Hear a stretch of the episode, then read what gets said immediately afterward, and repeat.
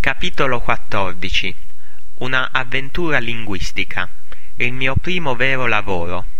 Tornando a casa sulla mia bicicletta, dopo una cena a base di zuppa di cipolle alle Sols, il mercato ortofrutticolo del film Irma la Dus, trovai una lettera nella mia casella di posta che confermava la mia accettazione nel Dipartimento canadese di affari esteri.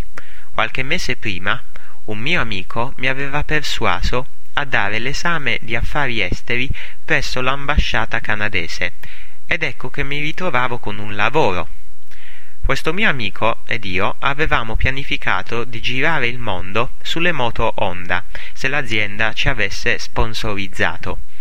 Però l'opportunità di un lavoro negli affari esteri sembrava più promettente.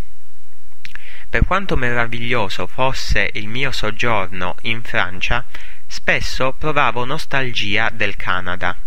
Andare all'estero mi permise di comprendere ed apprezzare di più la mia patria e le mie origini. Imparare un'altra lingua ed un'altra cultura non affievolisce il rispetto per le tue tradizioni, anzi lo intensifica. Nonostante ciò, ero ormai destinato a vivere all'estero per molti anni, in Asia, prima di stabilirmi definitivamente a Vancouver.